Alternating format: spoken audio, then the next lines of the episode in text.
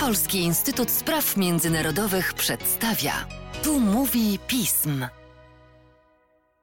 W podcaście Polskiego Instytutu Spraw Międzynarodowych witam Państwa Łukasz Jasina, a moim gościem jest dzisiaj Kinga Raś. Dzień dobry, Kingo. Dzień dobry.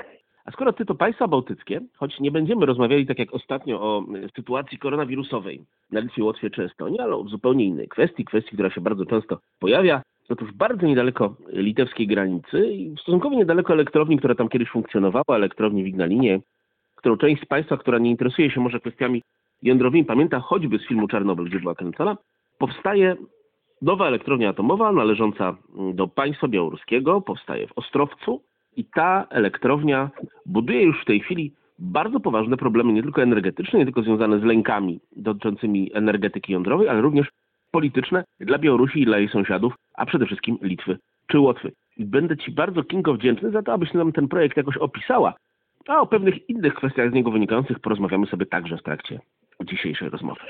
No to kluczowe w przypadku projektu elektrowni atomowej w Ostrowcu jest to, że o ile elektrownia powstaje w terenie Białorusi, to jednak kontrolę nad budową sprawuje rosyjski Rosatom i to jest też wątek, który najmocniej podkreśla strona litewska. Elektrownia na Białorusi wpisuje się w szerszą koncepcję projektów atomowych Rosji. Trochę można to powiązać również z zawieszonym projektem budowy elektrowni atomowej w Kaliningradzie.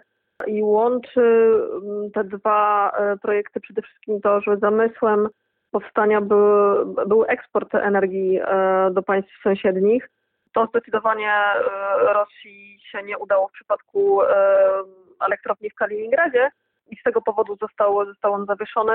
Natomiast wciąż są, albo przynajmniej takie nadzieje chce mieć Rosatom na eksport tej energii właśnie do krajów sąsiednich, co najbardziej widocznie próbuje ograniczyć Litwa.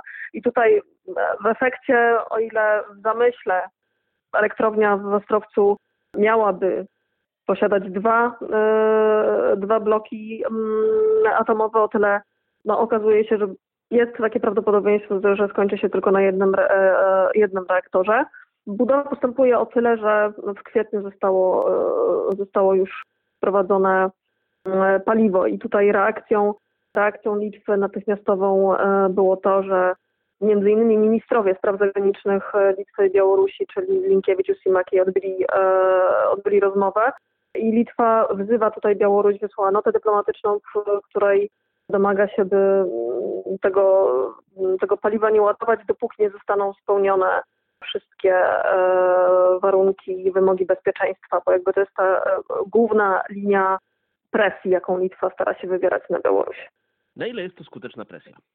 To znaczy sam projekt elektrowni atomowej i te obawy, jakie wywołuje to na Litwie, spowodował w relacjach litewsko-białoruskich. Presja z kolei Litwy jest na tyle skuteczna, że tak jak wspomniałam wcześniej, istnieje takie ryzyko, że ta energia wyprodukowana w Ostrowcu będzie miała rynku zbytu i swoich potencjalnych kupców. I tutaj dowodem niech będzie choćby decyzja Litwy, która bezpośrednio wpisała już i przegłosowała to w litewskim parlamencie, że nie będzie kupowała energii z Ostrowca, a bardziej eufemistycznie określona ta elektrownia w Ostrowcu została jako projekt, który nie spełnia wszelkich rygorów bezpieczeństwa. Następnie dosyć aktywnie Litwa też działa w tym zakresie na forum Unii Europejskiej. Litwa wystąpiła również o wsparcie Stanów Zjednoczonych w tym, aby banować zakupy tej energii z Ostrowca i takim chyba najbardziej regionalnym, ale też to, na czym Litwie obecnie chyba najbardziej by zależało, czyli do końca maja Litwa ma ambicje podpisania takiej wspólnej deklaracji z pozostałymi państwami bałtyckimi. Była wyrazem wspólnego stanowiska i decyzji państw bałtyckich o tym, że tej energii elektrycznej z Ostrowca nie będą one kupować, co niekoniecznie może się już udać, ponieważ najbardziej sceptyczna wobec tej deklaracji jest Łotwa, która w tamtym roku jeszcze sygnalizowała wręcz, że nie odrzuca możliwości zakupu tejże energii wyprodukowanej w białoruskim Ostrowcu. Powiedziałeś, co robi Łotwa, powiedziałeś, co robi Litwa. Czy ta cała sprawa ma znaczenie również dla naszego kraju?